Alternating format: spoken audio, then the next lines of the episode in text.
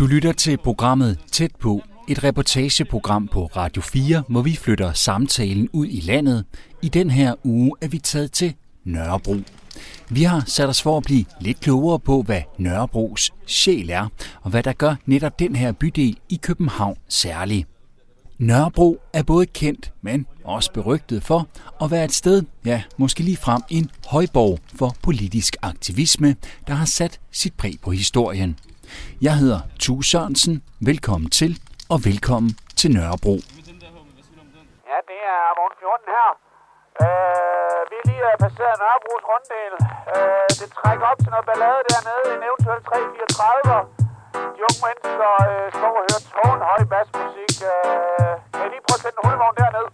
For det er nat på Nørrebro, og du burde være nervøs Alle de små snævre gader ikke et sted for en tøs Hvis du går den gale vej, så ender du at blive løs I den her udsendelse skal du møde en aktivist, og du skal høre historien om, hvorfor politiske ideologier og kampen mod myndighederne altid har hersket på Nørrebro. Jeg hedder Jesper Lund, jeg er 54 år og har boet her på, på Nørrebro i en 25 års tid indtil lige for nylig, hvor jeg flyttede herfra. Og jeg har også øh, arbejdet her på Nørrebro 20 år på, på noget, der hedder den økologiske produktionsskole nede i Ravnsborgade. Det er jo lang tid, du har boet på, øh, på Nørrebro, hvor du så lige er, er flyttet fra. Øhm, hvorfor flyttede du egentlig til Nørrebro i første omgang? Jeg voksede op i provinsen i Allerød og har altid haft lyst til at flytte til København. Jeg startede faktisk med at bo ude i Sydhavnen, men så blev jeg sådan, øh, hvad skal man sige, aktiv, studenterpolitisk aktiv og mødte en masse øh, mundre og virksomme mennesker. Og de boede på Nørrebro, og så flyttede jeg også til Nørrebro og har boet her i, i forskellige kollektiver og i lejlighed alene og på forskellige måder. Jeg synes, det var, det var festligt, og der var gang i den. Øh, på alle mulige måder var der gang i den. Altså også socialt og øh, natteliv og alt muligt andet. Øhm, og så synes jeg faktisk også, der var, der var sådan en, en rar, øh, uhøjtidlig stemning. Jeg kunne bare godt lide stemningen her. Og det er også derfor, du blev hængende i så mange år? Ja, ja. Og så især hvis man er lidt aktiv og blander sig, så, så er der så mange ting, man kan være med i her. Og det er jo også med til at, at fastholde en, eller man, så man kommer dybere ned i kvarteret og lærer de forskellige kroge at kende. Ja. Nu siger du, øh, hvis man er aktiv, hvis man er måske blevet politisk interesseret osv., så, videre, så, så, øh, så er Nørrebro et, et godt sted at være. Altså, der, der er jo den her øh, aktivistiske ånd ja. på Nørrebro. Øh, den fornemmer man, øh, også selvom man ikke bor her. Kan du ikke prøve at, at beskrive den? Øh, fordi den har jo så også tiltrukket dig. Altså, der er jo mange slogans, der hedder sådan et eller andet med vores kvarter. Sådan en form for, vi synes, vi ejer Nørrebro. Og på den måde, så er det også tit i et modsætningsforhold til de høje herrer inde på kommunen måske, eller statsministeren langt væk, eller et eller andet. Så, så derfor er det også tit, hvis der er noget, der man ikke synes er i orden, så kan man sådan på godt og ondt, så kan man sige, så er der måske en tendens til, at folk her, de, de tager det på sig og gør noget ved det. I stedet for at læne sig tilbage og brokke sig over, at, øh, altså brokke sig hjemme i sofaen over de dumme politikere eller et eller andet, så er der jo lidt en tradition for, at man går skridtet videre og siger, at det må vi skulle lave om på. Øh, og så gør man noget ved det. Om det så er at fatte en skovl og begynde på det, eller demonstrere, eller udvikle nogle projekter. Eller sådan. Så, man, så jeg synes lidt, der er sådan en stemning af, at ja, det er vores by, og vi må tage ansvar for den. Hvis der er noget, der ikke fungerer, så føler vi os også måske sådan lidt øh, medskyldige eller ansvarlige for det, og for at rette op på det lidt i stedet for igen at, at læne sig tilbage og sige, det må nogle andre gøre noget ved. Så tænker vi måske mere, Nå, det må vi gøre noget ved. Hvornår øh, blev du, hvis vi skal sige det, hvis du sådan uh, kan pinpointe det, uh, aktivist? Ja, i, altså med her på Nørrebro, så vil jeg, altså jeg var politisk aktiv i, i sådan forskellige antiracistiske arbejde og miljøarbejde og sådan noget. Øh, og det foregik her på Nørrebro, men handlede jo også om, om hele landet og så videre. Men jeg vil sige, der hvor det rigtig øh, tog fart, det var, det var med øh, Folkets Park, som vi sidder i nu. Øh, og jeg tror, at det, hvad har det været? 94, 96 eller et eller andet, at, øh, at vi rigtig tog fat i den. Og vi sidder jo, som du siger, i øh, Folkets Park øh, på Nørrebro, ja, sådan en, en mindre grøn plet. Den er vel ikke, den er vel ikke meget større end en, en fodboldbane. Øh, sådan lidt øh, kuperet terræn her med lidt sti ind imellem, og så nogle, sådan næsten omkranset af, af træer, og så ellers øh, sådan boligblokke eller karrierer øh, rundt omkring. Øhm, prøv at fortælle historien. Altså, hvad, hvad var det, der ja. skete her? Hvor, hvorfor var det, at du blev aktivist ja. lige netop her? Altså, det var, vi, vi var en, øh, en del mennesker, som nogle gange hang ud hernede, og ikke at lave noget. Vi tænkte ikke rigtig over, at øh, hvad det var for et sted, og hvilken historie det havde. Det var bare ligesom en, en lille åbning i karrieren, og der var noget grønt, og der kunne vi godt lide at sætte os ned. Så det meget anderledes ud, end det gør nu? Ja, det så øh, noget mere forladt ud, ja. fordi der var, ikke, der var ikke nogen kommunale embedsmænd indenover. Så det var ikke en egentlig park, kan man sige? Nej, altså nogen vil øh, kalde det et, et forladt område, eller sådan. Men, men der var lidt, altså nogle andre aktivister havde stillet nogle bænke op, og der var en meget, der var en bålplads. Den er der sådan næsten stadig igen, kan jeg se. Nu er den pakket ind i en, en tønde derovre, men, men det var sådan lidt bare, jeg kan sige, en åbning i karrierne. Og, og vi, vi satte os herned, fordi det synes vi var hyggeligt, måske med en øl i hånden eller et eller andet. Og, og fik så sådan nogle fantastisk gode oplevelser af at møde andre mennesker. Og nu, nu har jeg sagt sådan aktivist og møde alle mulige, men det kan også godt foregå i en slags ghetto, altså med øh, folk af samme alder og samme politiske observans og samme baggrund og sådan. Men når vi kom herned, så, så det var også øh, meget tilholdssted for alkoholikerne og for øh, indvandrerdrenge på et eller andet 10-12 år, der rendte rundt og, og, og cyklede og, og klatrede i træer og sådan noget. Nå, så det var faktisk her, at vi mødte Nørrebro. Det er også noget med, med, med stedets historie at gøre. Altså, det var sådan et frit og alle sted. Så her var det selvfølgelig, at man snakkede med øh, alkoholikeren, der sad ved siden af. Og øh, nå, skal vi finde noget brænde sammen eller sådan noget. Og vi havde nogle rigtig hyggelige oplevelser, og nogle gange sådan nogle helt... Øh, altså man fik næsten tårer i øjnene nogle gange. Jeg kan huske en, øh, en, en Sankt Hans, vi sad hernede, øh, jeg tror bare tre stykker. Og så lige pludselig var der 20 alkoholikere, altså nu kalder jeg dem alkoholikere, det, det ved jeg ikke, det er måske lidt hårdt sagt, men altså sådan nogle gadens folk. Og så stillede de små sterinlys op og tog hinanden i hånden, og så sang de den der øh, banale, kaldte kærlighed. Og så stod de der med deres hæse stemmer der, og, og tårer i øjnene, og det der mærkelige fællesskab, der lige pludselig var, og som man ligesom kunne, kunne få lov at blive en del af der. Nå, så, så vi fik den oplevelse af, at det var sgu her, vi mødte mangfoldigheden, også dem, vi ellers aldrig ville møde, og blive venner med dem. Og, og så, så derfor fik vi sådan et, et følelsesmæssigt forhold til parken her. Igen uden at vide noget om lokalplaner eller noget som helst. Og så kom der lige pludselig en meddelelse, man kunne læse i avisen, øh, køb en andelslejlighed i Folkets Park. Altså så oh, fandt vi ud af, hvad fanden, det skal bebygges her. Det hele forsvinder. Vi har lige fundet det dejligste sted, hvor øh, helt fantastiske ting kan lade sig gøre. Øh, og nu skal det væk. og så, var det, så, så må, tog vi jo konsekvensen og sagde, hey, det må vi lige sætte os ind i og se, øh, hvordan det hænger sammen, og om det nu kan være rigtigt. Og, og hvad gjorde I så derfra? Hvad skete der? Altså først så, så satte vi os lidt ind i, altså hvad, det var det, hvad var det nu for noget med nogle lokalplaner og gamle aftaler med øh, Folkets Hus og sådan. Og så kunne vi jo se, at der var lusk i adfærden. Altså der, der, var, der var nogle ting, vi, vi kunne hive fat i der, som ikke var gået rigtigt for os. Så vi, øh, altså vi, vi kom jo fra et, et meget politisk miljø. Man kan godt sige sådan en del af den autonome bevægelse. Mm nu håber jeg ikke, at folk for, kun har billeder af brosten og den slags, ikke? men vi var en del af den, den, den venstrefløjsbevægelse her på Nørrebro. Men det var jo ikke kun vores park, det var jo alles park, så vi indkaldte hurtigt til nogle beboermøder i, i, øh, i et nærliggende beboerhus, og sagde, kommer vi med til at starte Folkets Park-initiativet? Og på den måde fik vi nogen med inden for det gamle, fra Folkets Hus, der, der allerede eksisterede vi fik pensionister med, og vi fik øh, ja, øh, gamle pædagoger, der mindedes 60'erne, og øh, jamen, så, så blev, fik vi sådan en, en dejlig, øh, altså jeg tror vi var, det var hurtigt 40 mennesker eller sådan noget i det der initiativ, som var mange, meget forskellige mennesker. Øh, og vi, så holdt vi så jævnlige møder og lagde planer og lavede grupper og demonstrere og jeg satte mig meget på at læse alle de der lokalplaner igennem og vedtagelser og, og og skrev en del om det, og så var det jo læserbreve og hive fat i presse. Og, og det var for hvad at lægge noget pres på politikerne i forhold til at... Øh, ja, til, til, til at droppe de der byggeplaner, som faktisk var ret langt fremme. Altså, man kunne allerede sådan på forhånd reservere en lejlighed her, ikke? så projektet var rimelig... Var projektsalget var i gang. Ja, ja, ja, og de havde bygget modeller, og jeg ved ikke hvad. Ja. Men en ting var så ligesom de ting, vi kunne gøre på møder og sådan. Men det vigtigste af alt var, at vi, vi simpelthen... Øh, gik i gang med at renovere parken og plante træer. Og man kunne godt se, at parken her den havde en lang historie. Så, så nogle gange så var det sådan, Ej, I må ikke røre det træ, fordi det, det plantede Geo for 12 år siden, og han er død og et eller andet. Eller, der var så meget historie i parken, fordi folk selv havde lavet den. Så derfor valgte vi, der, der lå en, øh, altså det område, der ligger ligesom over i hjørnet af parken, det, var, det lå bare hen som en grustomt, og havde ligget der i 10 år, og der stod parkeringsforbud parkering forbudt, men det eneste, det blev brugt til, det var parkering. Øhm, så tænkte vi, at det, det, så tager vi det i stedet for, så vi ikke graver nogle andres træer op.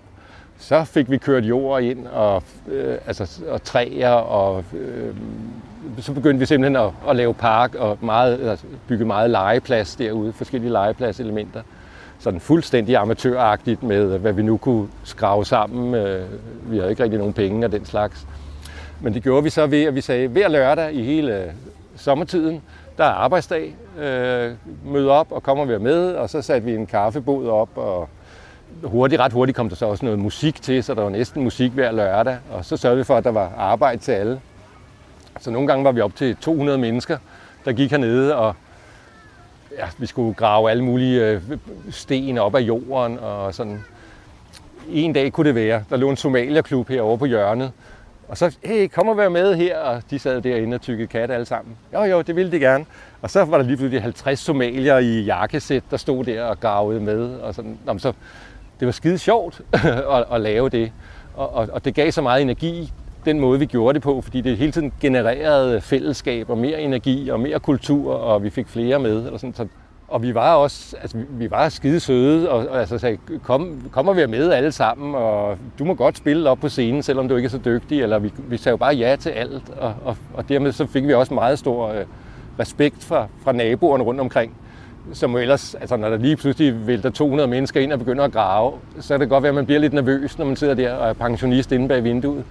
Men altså, men vi var skide søde og imødekommende på alle mulige måder.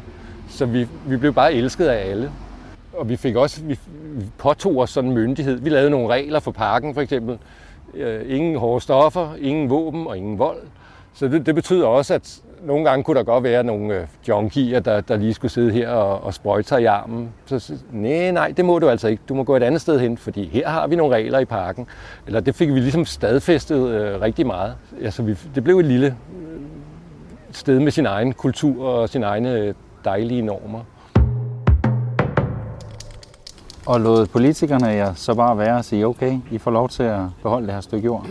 Nej, nej, det krævede jo, altså jeg tror, det krævede 5-6 års ihærdig kamp på alle tangenterne på hele klaveret. Altså dels så kørte vi sådan noget rent formelt, at de overholdt jo ikke lokalplanen. Øh, altså grunden til det, det der byggeri havde kun fået lov, øh, altså der, der er en gammel aftale, at okay, Nørrebro kunne få lov at beholde Folkets Hus, og noget af parken i hvert fald. Nå, så, så derfor blev der lavet en lokalplan, hvor der stod, at der kunne være randbyggeri, men det skulle være åbent ud til Sankt Jørgensgade. En, en 20 meter bred åbning. Altså sådan, så offentligheden stadig havde adgang ind, ind i parken. Det var, det var sådan, jamen, det kompromis, det hele byggede på. Men vi kunne så se, at det der byggeri, godt nok var der en åbning i husfacaderne, men der skulle være et, et 6 meter højt metalhegn, så man kunne kigge ind, men man kunne ikke komme ind. Fordi selvfølgelig gider sådan nogle, øh, når de skulle sælge boliger, så vil det jo meget hellere øh, sælge, eller folk vil nok hellere købe en, hvor de ved, der er fred inde i baggården. Det er der jo ikke i Folkets Park. Nå, så derfor havde de så sat det der hegn op, som brød med hele princippet i lokalplanen, men det var ligesom OK. Eller, og på den måde, der var sådan ligesom flere ting der, der, i sådan en lokalplan, hvor der havde de lige øh, tweetet den lidt, altså, ho, så, så selve det, der egentlig var vedtaget af politikerne, det over, overholdt man ikke. Så vi havde ret mange punkter, vi ligesom kunne hive fat i. Jeg synes også, det var spændende at grave ned i sådan noget altså, der var sådan noget øh, ruskum snusk. Så, så det så, så prøvede vi sådan rent juridisk og helt øh, legalt. Og, sådan. og så prøvede vi også at lægge pres på dem, der skulle bygge her. For eksempel tog vi ud i en periode en gang om ugen ud til det der byggefirma, der, der projekterede øh, byggeriet og øh, tog børn med og skovle og sådan noget. Så begyndte vi at grave lidt i deres have, når de syntes, at de skulle grave i vores have. Og lavede sådan en masse fredelige happenings, hvor vi klædte os ud og viste sådan lidt folkelig modstand. Hvad sagde de til det? Ja, øh, de, de tog det faktisk meget pænt, vil jeg sige. Altså, jeg vil sige, øh, ham, øh, den hovedansvarlige for det der firma, han, han havde sgu humor, det må jeg indrømme her bagefter. Altså for eksempel så fik vi vi afleveret en gave, og så skulle han kvittere for den, og fordi vi skulle have ham til at skrive under. Og så, så papiret havde vi jo foldet, så han havde skrevet under på, at han lovede ikke at bygge i parken. Ikke? Og, og Altså, så skrev han jo, så havde han jo skrevet Anders And, da han skrev under, ikke? eller sådan med et lille grin og sådan noget. Så det foregik faktisk meget øh, humoristisk, eller sådan, selvom jeg er sikker på, at han har ærget sig over at de der millioner, han efterhånden godt kunne se øh, forsvinde ud af, af projektet der. Vi lavede også, eller nogen lavede nogle lidt halv, øh, halvfrække ting også. Og for eksempel kunne man skrive sig op til at være interesseret i det her byggeri. Og mange af dem, der skrev sig op, de var jo faktisk ikke interesserede i det der byggeri. Ikke? Men så fik de alle informationerne, og så dukkede, kunne man jo dukke op til nogle informationsmøder og stille de forkerte spørgsmål. Og vi dukkede også op med dem, det kaldte vi kampviolinerne til et møde af Folkets Hus spillefolk, som er nogle glade amatører, og de kan spille violin, så det sker i ørerne. Så dukkede vi op og spillede violinen når, når, til deres salgsmøder, og så ligesom af, afbrød det lidt, kan man godt sige. Og, og vi fik skrevet meget i aviserne, sådan, så der efterhånden var sådan lidt, lidt tvivl om tingene. Øhm, vi fik også fat i, i, i byggeriets fagforeninger. Altså både, både øhm, dem, der skulle bygge det, sådan håndværkerne, men, men også øhm, dansk byggeri, eller hvad fanden var den, og en af de store, øh, de kunne, kunne også godt se, at det gav dem et meget dårligt ry. Altså det, det, det kan godt, nogle gange så kan nybyggeri i byen jo godt støde ind i det der, sådan en, en slags øh, reaktion. Eller sådan noget. Nu kommer de igen, de der store, og vil hælde beton ned over vores bydel den, den, den fortælling brød de sig ikke om i dansk byggeri. Øh, de vil meget gerne undgå sådan en historie, så de øh, vil egentlig helst slå et kryds over hele det der. Så de begyndte også ligesom at, at synes ikke, at deres øh, medlemmer skulle engagere sig i det der byggeri. Og øh, fagforeningerne, de sagde også, at vi kan ikke acceptere det der byggeri. Så, så vi, vi vil sige, at vores medlemmer, de skal ikke arbejde her. Og vi, går jo ikke, vi tillader jo ikke nogen, der er uorganiseret, at stå her på Nørrebro og arbejde. Så, de, så det vil jo nok ind i nogle blokader. Så, så ligesom, altså selve det konkrete byggeri, og juraen, og køberne, og pressen, og alt, ligesom alt muligt, vi, vi drejede ligesom på alle de knapper. Så til sidst så var de sådan, så at sige omringet. Og jeg tror, det, det der ligesom satte prikken over i det, det var lige pludselig en dag i politikken, så, så stod der var der en artikel, omstridt byggeri på Nørrebro opgivet. Øh, advokat og entreprenører meddeler, vi kan, vi, kan, vi kan mærke, at det byggeri vil være så upopulært. Det vil vi selvfølgelig ikke. Vi gør det jo ikke for at genere Nørrebro, så vi siger tak for denne gang og finder et mere velegnet sted at bygge. Det viser sig, at den artikel bygget på en falsk pressemeddelelse, som nogle frække aktivister havde skrevet og sendt ind til politikken. og så havde politikken skrevet den der historie. De havde vist også skrevet et telefonnummer på den der falske pressemeddelelse. Så politikken havde ringet op og interviewet, hvad de troede var entreprenørerne bag byggeriet. Det var det så ikke, viste sig så senere. Så den ene dag i politikken stod der omstridt byggeri øh, aflyst, og jeg tror, der er nogen, der har fået morgenkaffen galt i halsen, dem der stod for byggeriet. Øh, men så dagen efter, så stod der, det var et falsum, men nu opgiver vi. altså, så det var ligesom øh, dråben, der fik bæret til at flyde over, og så og så blev den øh, løgnehistorien blev til virkelighed et døgn efter. Men et er vel, at øh, der er en bygherre, der så ikke vil bygge her, og at øh, politikerne de så måske siger, okay, men der bliver ikke lige bygget nu, men, men det er jo stadigvæk et stykke område, som er kommunens, og som ikke er udlagt til nødvendigvis at skal være en park. Ja, så striden var ikke slut, men nu, nu havde den bare sådan nogle helt andre præmisser. Så var det mere, øh, hvordan skal parken være, og sådan. Ja. Og den fik en meget hård fødsel, fordi måden, vi også fik kommunen med på planen, det var, at, at det blev ligesom sådan et bunkebryllup med flere forskellige kontroversielle emner her på Nørrebro.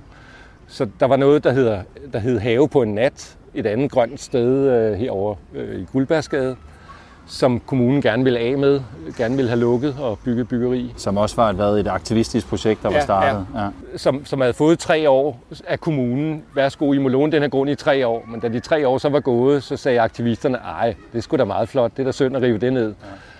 Og så var der, har der hele tiden skulle bygges en sportshal et eller andet sted på Nørrebro, hvor kunne det være? Og så er der noget, et parkeringshus, det grønne parkeringshus, som nu er blevet bygget nede ved Blågårdsgade. Nå, de fire, det var sådan noget, der var kontroverser mellem kommunen og borgere i alle fire sager. Og så sagde man, okay, vi laver sådan en kompromis. Vi sløjfer have på en nat, så bevarer vi til gengæld Folkets Park, og så bygger vi det der parkeringshus, og så bygger vi til gengæld også den der sportshal, I gerne vil have. Så, så det blev ligesom kædet sammen. Og, og der gik jo ikke 14 dage, så øh, øh, havde de sløjfet øh, have på en nat. Men, men fordi sportshallen trak ud, så sagde de, derfor kan I ikke få Folkets Park endnu, øh, før de, altså det skal ligesom vente som det sidste. Eller, så på en eller anden måde, så blev det ligesom bare, øh, så skete der ingenting. Øh, vi måtte ikke, kommunen sagde, I må ikke røre noget som helst, fordi nu er det jo kommunalt, og vi skal finde ud af noget nyt. Men vi vil ikke finde ud af noget nyt nu. Og der gik tre år på den måde. Og, og desværre må jeg sige til, øh, det er også sådan lidt bagsiden af aktivismen, fordi så alle aktivisterne forsvandt jo, fordi Nå, nu er den kamp vundet. Vi, vi kommer på lørdag og drikker kaffe, men vi gider ikke arbejde mere. Øh, eller sådan, sådan blev det lidt. Der blev stadig arrangeret lidt koncerter og noget kultur og sådan. Men, men vi mistede så at sige vores, vores kampgejst, fordi kampen var slut. Og kommunen sagde, I må ikke røre noget som helst. Og der var kommunen tog, overtog ikke ansvaret. De begyndte ikke at renholde eller øh, noget som helst af den grund. Og vi, vi synes, at vi kunne ikke rigtig gøre noget. Så desværre så sandede parken lidt til, kan man sige, igen, fordi så havde vi svært ved at, at være her til hverdag og opretholde de der normer. Så der blev lidt mere svinsk. Jeg gik her i lang tid hver lørdag med en, en sort sæk og ryddede op, øh, sådan, sådan lige for at holde det lidt fra døren. Men desværre, så den der pause, der kom, der mistede vi ret, ret meget. Altså, vi, vi overlevede på vågeblus og fortsatte med nogle aktiviteter, og så efterhånden har parken så fundet et nyt liv med nogle nye aktivister og nogle nye aktiviteter, og og nu fungerer det lidt. Men der kom faktisk en krise af, at vi vandt, fordi vi ikke kunne få lov at, at gå i gang med vores drømme. Og så, så gik der også en lidt byråkrati i det, fordi så øh, kom kommunen med deres lange arkitekthøringsplaner og borgermøder, og så holdt vi en masse møder med nogle arkitekter og fik tegnet nogle planer, og så af en eller anden grund, halvandet år efter, så skulle det laves om igen. Så nye, nye borgermøder, og folk blev trætte og sådan. Så vi, det var faktisk det var, det var bedst, da vi ikke måtte være her, vil jeg sige. er det ikke tit sådan i uh, sådan nogle situationer, tænker jeg? Jo, det er i hvert fald der, hvor man får energien op at køre, og man kan alt muligt, og, man, og, og alle kommer til.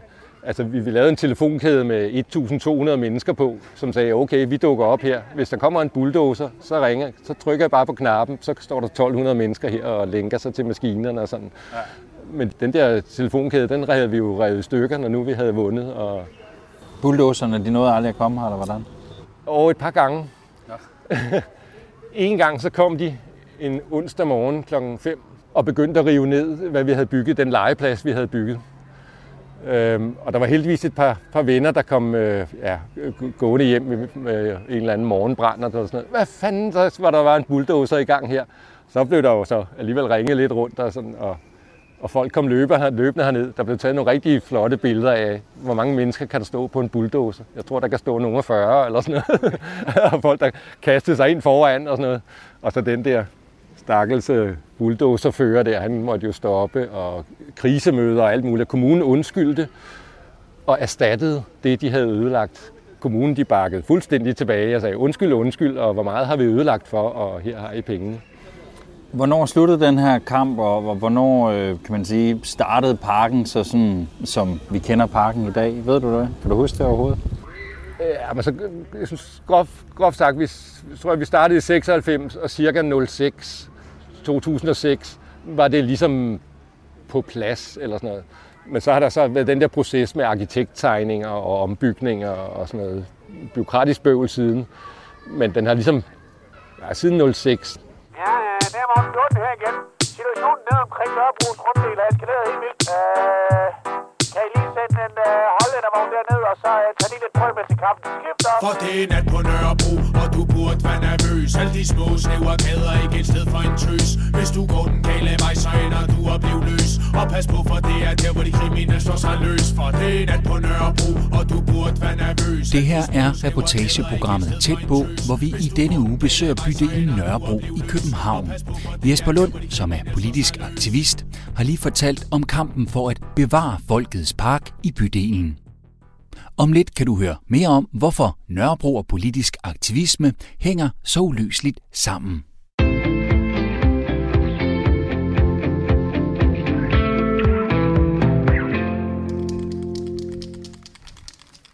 Du lytter til Tæt på på Radio 4, hvor vi flytter samtalen ud et sted i landet. I denne uge er det sted Nørrebro, hvor vi går tæt på den både berømte og berygtede københavnske bydels sjæl.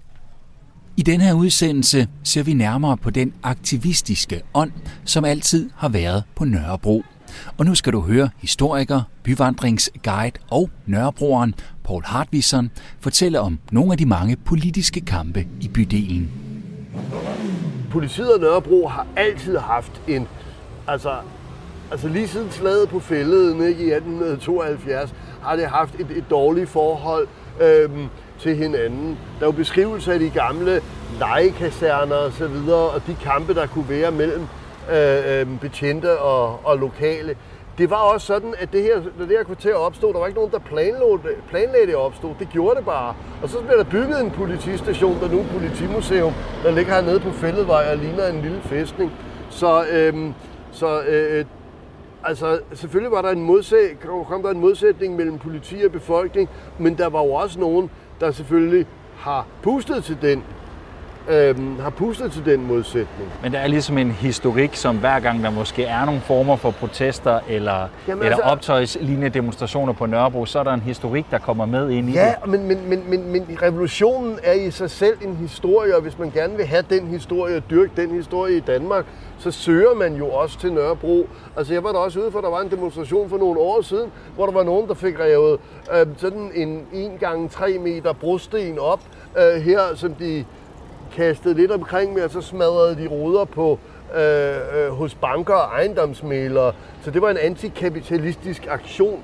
Men øh, det er jo ikke noget, der på den måde har en klangbund øh, i, blandt folk, der bor her. Nørrebro er jo også en, en slagmark om, om holdninger. Nogle mennesker har en holdning til tingene. De vil gerne have en slags Nørrebro. Andre mennesker, som aldrig har været her, har en, en komprimeret fornemmelse af, at Nørrebro er, er simpelthen et kaos af, af hvad hedder det, autonome bilafbrændinger, utilpassede indvandrere og, og, og hvad hedder det, kriminalitet, som slet ikke kan leve op til, til virkeligheden. Ikke? Altså, og så er det her, man skal huske, at det i dag er en bydel med 80.000 indbyggere.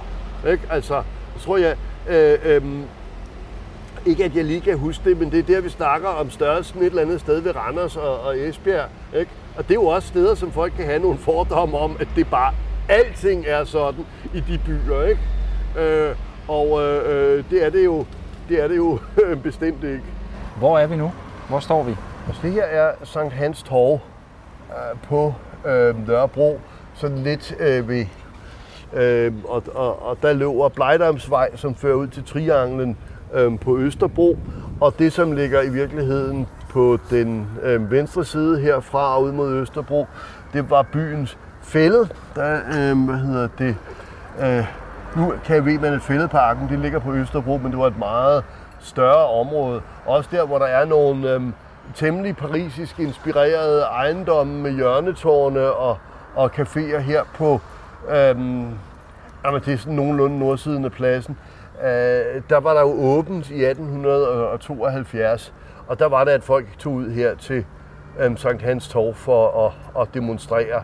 Det var så, øh, øh, hvad hedder det, 5. maj 1872, da så den her demonstration, der var indkaldt af en socialist, der hed Louis Pio, han dukkede ikke op, for han var blevet arresteret, og så kom det beredende politi og, og spredte folk. Så det var det, der blev det berømte øh, slaget på fælleden. Og der var der altså, øh, der var der altså simpelthen øh, græsning helt op til den her del af, af Nørrebro, der jo var en ret ny øh, bydel, hvor der var store åbne områder, som så senere er blevet, øh, som så senere er blevet bebygget. Øh, i dag, altså det er jo så i det, kan man sige, at, at øh, der, der er jo sådan en oprørets røde tråd, der løber igennem Nørrebros historie, og det her var jo også et sted, der blev berømt i 1993 med med øh, de her kampe omkring afstemningen den 18. maj. Altså der lå jo de her øh, der op til afstemningen den 18. maj. Øh, det var på et tidspunkt, hvor torvet var ved at blive omdesignet til noget pænt og attraktivt. Og det er meget vigtigt faktisk, fordi der er man allerede, der er Nørrebro allerede i gang med at blive gjort attraktiv, men stemningen af, af revolution og 80'er forfald og, og, og, og, og, og besættelser osv. Det er jo den, der er dominerende i folks bevidsthed. Og brostenene, de lå der jo bare som nogle ting, som man kunne kaste mod politiet. Jeg skylder jo at sige, at det her teknisk set er chaussésten, fordi brosten, øh, der skal man være rimelig stærk for at kaste dem særlig langt. Men øhm, øh, øh, altså det her, øh, hvis man, altså det skulle gøre noget, det, altså, det er farligt nok øh, alligevel.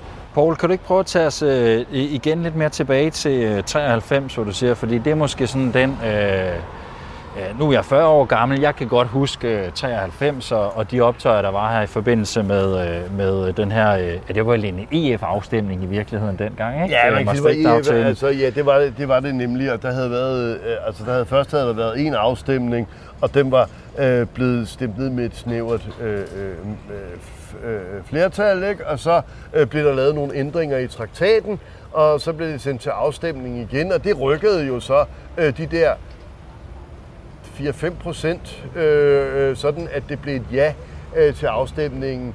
Og øh, det, er det, der, øh, det er det, der får folk på Nørrebro, øh, hvor der er samlet en del folk på Sankt Hans Torv, og, øh, men især på Blågårdsplads, til at ville gå i demonstration.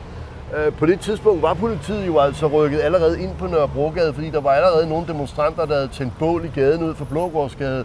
Så de demonstranter øh, på Blågårds Plads, som naturligt ville være gået ned i, i demonstration til øh, Christiansborg, Øhm, de øh, kan jo ikke komme derned, og så går rygtet, at så skal man gå til Sankt Hans Torv, og der kommer man så, der ligger de her bunker og brosten. Og der er så nogle mennesker, der udspiller deres, øhm, øh, øh, hvad hedder det, idé om, om, om at være øh, bypartisaner og lave revolution, øh, hvor at politiet, der jo så står nede øh, på Nørrebrogade, rykker op af Fælledvej, og der øh, bliver der så kastet sten efter dem, og de bliver så drevet tilbage. Men jo længere man kommer væk fra bunkerne af sten, det er jo sådan rent militært, så man, har man, får man lange forsyningslinjer, så er der ikke så mange sten ved hånden, så kan politiet rykke frem, og sådan går det sådan lidt frem og tilbage. Og så kan man sige, at det var dog noget forfærdeligt noget at kaste sten efter øhm, politiet. Men man skal også forstå, at, at politiet havde altså øhm, øh, faret frem på en hård rethaverisk måde, øh, og ofte ganske uretfærdigt på Nørrebro i, øhm, i 1980'erne, men andet med de berygtede øhm, uropatruljer. Så er vi øh, kommet på øh, ja, en øh, tom grund, der ligger på øh, Jagtvej 69 på Nørrebro. Ja. Og øh, her øh, på pladsen, der lå Folkets Hus. Øhm, og en gammel bygning øh, fra slutningen af 1800-tallet, også der, hvor i 1909 blev der, var det her, at en international kongres indførte kvindernes internationale kampdag den 9. marts. Øhm, men det her Folkets Hus var jo et eller andet, hvor der kom mange øh, øh, folk fra det her arbejderkvarter, men på et eller andet tidspunkt netop som øh, forslumningen, afindustrialiseringen, og at folk flytter ud, øh, og det jo er en gammel bygning, øh, så øh, står den tom tilbage. Det nye Folkets Hus nede på Vesterbro, det der nu Vega, det er meget mere tidsvarende på det tidspunkt. Og den bliver så på et tidspunkt, øh, den bliver så på et tidspunkt besat af, af, af besættere. Og der bliver på et tidspunkt efter de her mange kampe i 1900 og, 1980'erne lavet en aftale om, at de unge kan få det her ungdomshus øh, at bruge med kommunen. Øh, men, men, men der er der jo nogle regler, der, der jo kommer ind over så på et tidspunkt. Så skal jo nogen skal eje huset, og hvem er egentlig de unge, og de, kan de drive det selv og sådan noget der. Så der er en fond, der kommer ind og ejer huset, øh, og så kan de køre det. Ikke? Den fond, den hedder Humana. Men øh, der er ligesom ikke rigtig blevet, alting, alle de aftaler er ikke blevet tjekket efter en jurist. Særligt havde de unge, hvem de så end er, har de jo ikke haft en jurist på til at kigge på det meget nøje. Øhm, og så er det, at øhm, at øh, huset bliver købt af Fonden Humana, så bliver det jo på et tidspunkt købt af, af, af den øh, øh, øh hvad skal vi sige, religiøse bevægelse, der hed Faderhuset, som så kan vi have sat de unge ud. Og det, og det medfører en meget... Altså det, er, altså det er jo en konflikt, der er så kompliceret, så jeg skal passe på, hvad jeg siger, fordi jeg kommer til at ryge nogle hjørner i, i, i fremstillingen, så det lyder som om, at øh, øh, jeg holder med den ene og den anden. Udover det, udover alt det der juridiske, hvem ejer et hus og sådan noget det her, så er ungdomshuset jo et kraftcenter for, øh, øh, hvad hedder det, en ungdomskultur med, øh, Altså det er altså øh, øh, punk og skare og teater og alt muligt andet. Og det er jo et af de steder, hvor folk har kunne komme øhm, øh, og, og være øhm, queer og trans, eller øhm, hvad hedder det, øh, hvide, sorte og brune, og kunne feste uden racisme og diskrimination. Så på den måde har det for de folk, der har brugt det, øh, de har, for dem har det jo stået som et fristed. Så har der været øh, folk i kvarteret, som jo ikke nødvendigvis altid har været glade for nogle af de der meget larmende fester og den revolutionære retorik og de demonstrationer, der er øh, udgået herfra, som jo også i nogle tilfælde medfører, at der bliver smadret butikker osv. Øh, og der er der jo så, øh, hvem har lov til at være? Der er ikke altså, jamen altså, så kan man sige til folk, kan de ikke bare flytte et andet sted hen? Altså, hvorfor bor du i byen, når du ikke vil have fest, ikke? Men altså, nu er man så, hvor man lejer sig, så er der folk, der måske har boet til leje, og så er, de, så er de blevet til en andelsforening, og så bor de her, her er deres liv, og her er noget andet liv, og nu støder de her to slags liv sammen. Og så bliver det så også en del af en politisk konflikt. Både for nogle af de unge aktivister selvfølgelig, øhm, øh, også øh, nogle tendenser inden for politiet er med til at køre en konflikt op, men særligt er der jo også øhm, altså politikere, som bliver provokeret af, af den her uorganiserede måde, og hvorfor har de her mennesker lov til at være her på grund af en eller anden lokumsaftale, der er lavet mellem øh, Rådhuset og besætbevægelsen, fordi man gerne ville tage dampen af nogle af de her husbesættelser rundt omkring i kvarteret. Ikke? Men ungdomshuset, det ender i hvert fald med øh, at blive revet ned af ja. øh, de nye ejere. Øh, og øh, i dag er der jo bare en, øh, en tom grund, en tomt, øh, mellem to andre øh, ejendomsbygninger, og der står jo, ja, så står der jo, det vi er jo Jagtvej 69, så står der op på den ene af væggene, der kan vi se Magtvej 69, Ja, ja, Jagtvej, som en uh, kommentar Magtvej. til det. Ja. Ja. Jo, og, og, og, og jeg tror, der var den amerikanske graffiti-maler Shepard Fairley, der prøvede at lave sådan et, et fredssymbol her, som da det kom op, der blev det jo så noget bombarderet, fordi der var ikke nogen, der skulle komme udefra og sige, at nu skal vi holde fred og have dialog, ikke? Altså, og der er også det der med, at der er jo stadigvæk folk, der lever på aldrig tilgiv. Og der er nogle, øh, øh, der er nogle fakler, der bliver, der jo stadigvæk bliver, øh, bliver, bliver holdt øh, altså højt, og man kan sige, at der er mange konflikter i verden, og kan jo eventuelt ende med et kompromis, men det er jo ikke altid, at der er jo altid nogen, en fred ikke vil, vil tilfredsstille. Nu er det også bare, nu ligger det også bare her som en, en skal vi sige, grund, der er der, og der er ikke nogen, der, der bygger på den.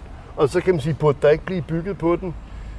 Men på den anden side, så siger man altså, øh, øh der er så mangler der skulle også tomme grunde på, øh, altså på Nørrebro. Tror du, det her det bliver ved med sådan at være et sted, der bliver et symbol på den her aktivisme, som, som også er en stor del af Nørrebros historie? Det gør det jo indtil videre, men, øh, men, men, altså hvis, men, øh, men det vil sige, hvis der kommer et, et andet sted på Nørrebro, der bliver virkelig sådan epicenter for øh, ungdomskulturen og, og, og aktivisme og, og, og sådan spraglende, frodig og provokerende, så kan det jo godt være, at fokus flytter fra det her sted. Ikke? Altså, på et tidspunkt, så lå der Folkets Hus, hvor der, blev en, hvor der var internationale øh, kongresser, hvor der kom socialdemokrater og kommunister, hvor det var et omdrejningspunkt for én ting. Og det blev fuldstændig glemt af de, af de samme, altså øh, af den samme bevægelse, så det kan da godt være, at der, altså, at der sker noget med tiden.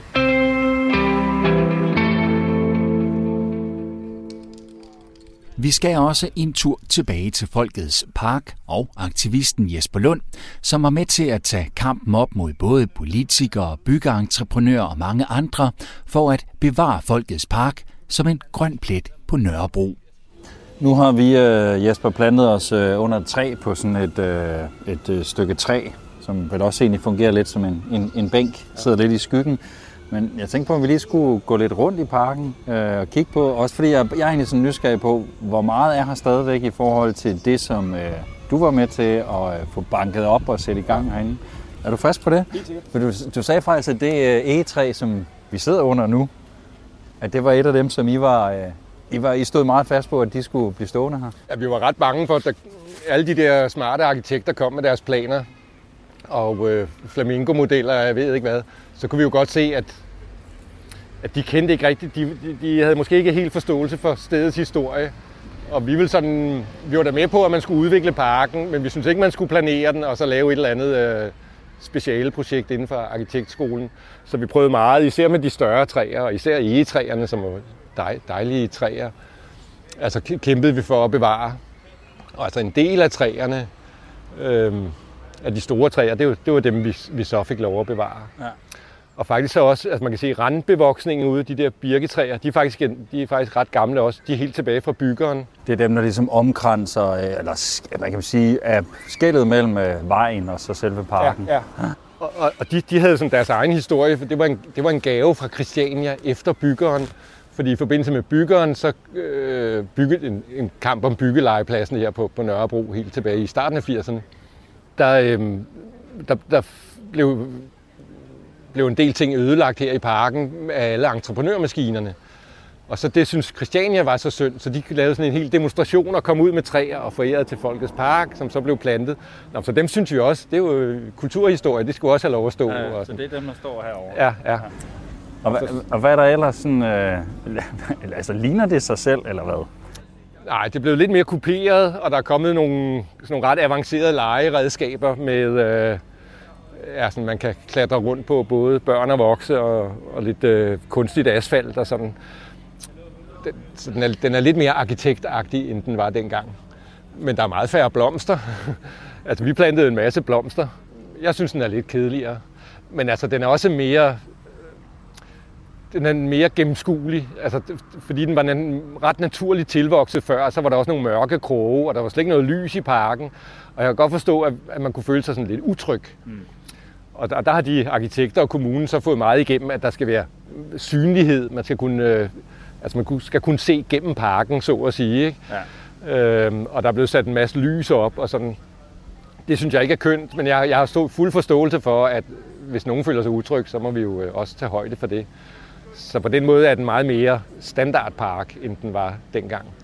Jeg kan også se, nu står vi foran sådan nogle, øh, nogle, øh, nogle store øh, træblokke, der er blevet sat ned i jorden, hvor, det ligesom starter øh, historikken bag Folkets Park, vil jeg næsten gå ud fra 1. maj 1971. Beboere opretter Folkets Park, står der på en plade, og så står der en plade mere. 2000 lokalplan for Folkets Park godkendt. Det var så det, du fortalte om Ja, før. det var så, der gik papirerne ligesom ja. igennem øh, der, ja. ja. Så i virkeligheden har der været folk her helt tilbage fra 71, hvor det, kan man ja. sige, ikke var en officiel park det har, en, en, det har jo en, en, en forhistorie fra, fra før jeg kom ind også. Altså ja. Altså både Folkets Park og, og Folkets Hus, som også blev slumstormet i 71. Ja. Og, og da, vi så, da vi startede her i... Slumstormet, det blev besat, eller? Ja, ja. Okay. Det, det ord havde man ikke opfundet dengang. Men altså, naboen begyndte bare at bruge det. Og, og der, var, der havde ikke været varme i det, og sådan, så det var, der var sådan ret usle forhold derinde men nogle af os aktivister for Folkets Park, vi, vi blev så også en del af Folkets Hus-aktivisterne og, og løftede også det hus op. Øhm, og fik for eksempel sørget for, at der blev indlagt varme, fjernvarme dengang. Sel, selvom det var et besat hus. det var meget sjovt. Vi, vi, vi, vi tog ind til... Øh, først så sørgede vi for at få finansieringen på plads. Der var noget Nørrebro øh, bydelsråd, som vi fik til at love, at de, der gerne ville bekoste installation af varme i huset, sådan så det ikke øh, mugnede bort.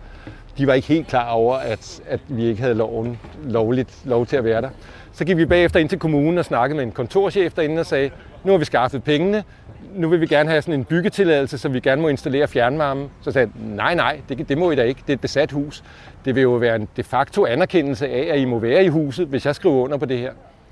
Så sagde vi, okay, så går vi til pressen og siger, kommunen nægter at installere hu, varme i hus, som trænger til det, selvom pengene er der. Eller, altså, så, så bliver det den historie.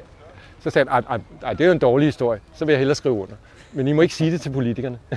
så skrev han under, og på den måde fik vi sådan en de facto anerkendelse af Folkets Hus gennem de der krumme Og sådan. Ja. Nå, det var lige det, du fortalte om. Prøv at læse, hvad der står på den der. Ja, 13. september 1997. Kvarterets beboere stopper byfornyelsens bulldozer-angreb. Ja. Ah, en flot tekst. Var du, var du med den dag, eller var du her der også? Øh, ja, ja, ja. Jeg kom, jeg kom lige herned, da, da, jeg kom først herned, da, da bulldozeren var stoppet, okay. må jeg indrømme. ja. Men der står den så hele vejen hen. Øh, alle skal så slutter den af med, ja, der står også noget med Folkets Hus. Vi, der savner skov og mark, kæmper for Folkets Park.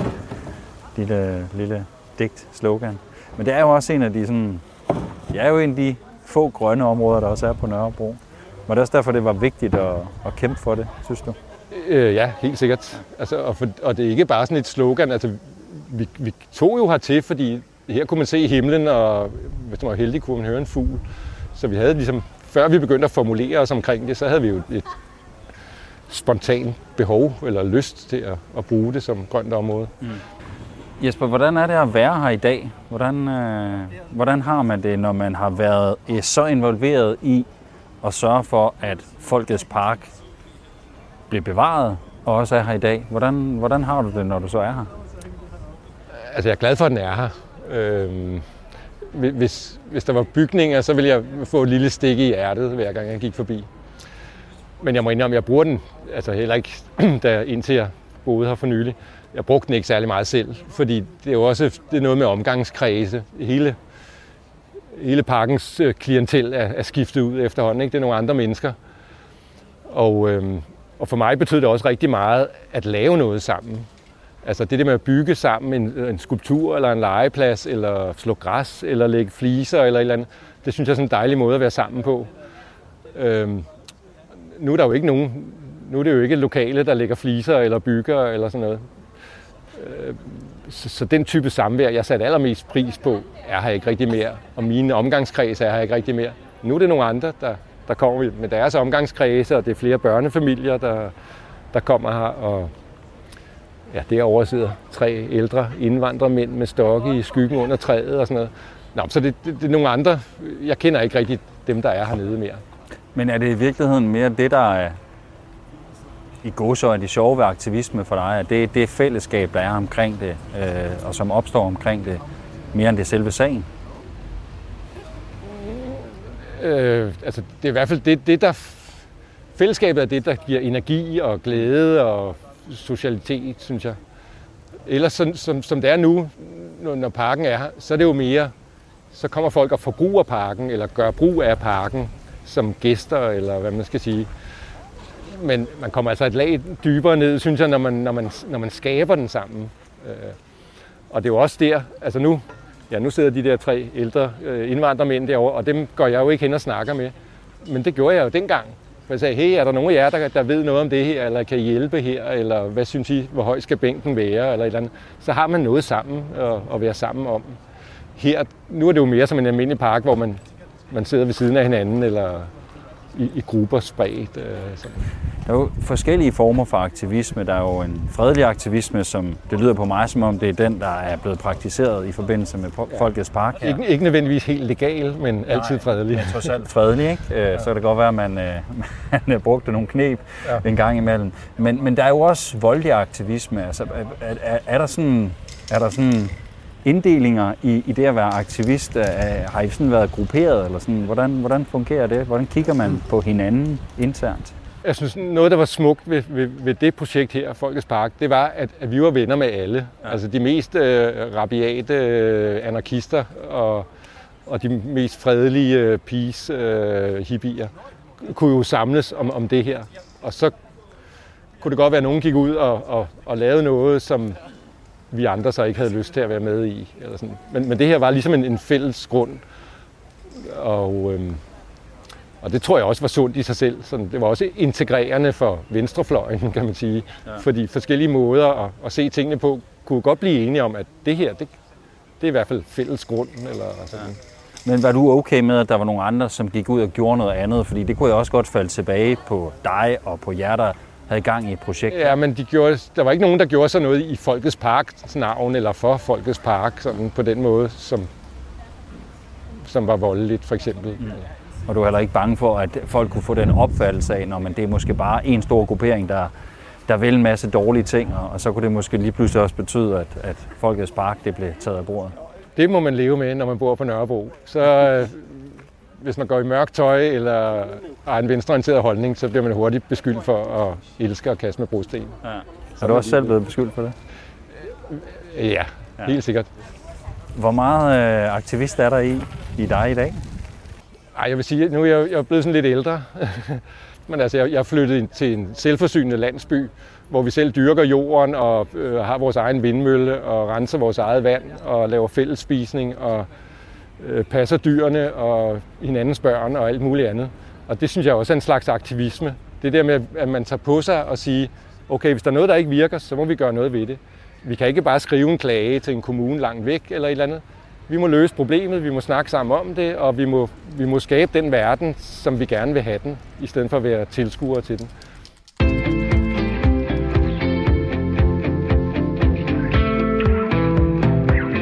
Har lyttet til reportageprogrammet Tæt på på Radio 4, som i den her uge går tæt på Nørrebro. I denne udsendelse har du mødt Jesper Lund og Paul Hartvison. Du kan finde programmet her og også andre tæt på programmer som podcast. Det kan du i den app, som du normalt hører din podcast i. Mit navn er Tue Sørensen, og jeg har tilrettelagt og produceret programmet.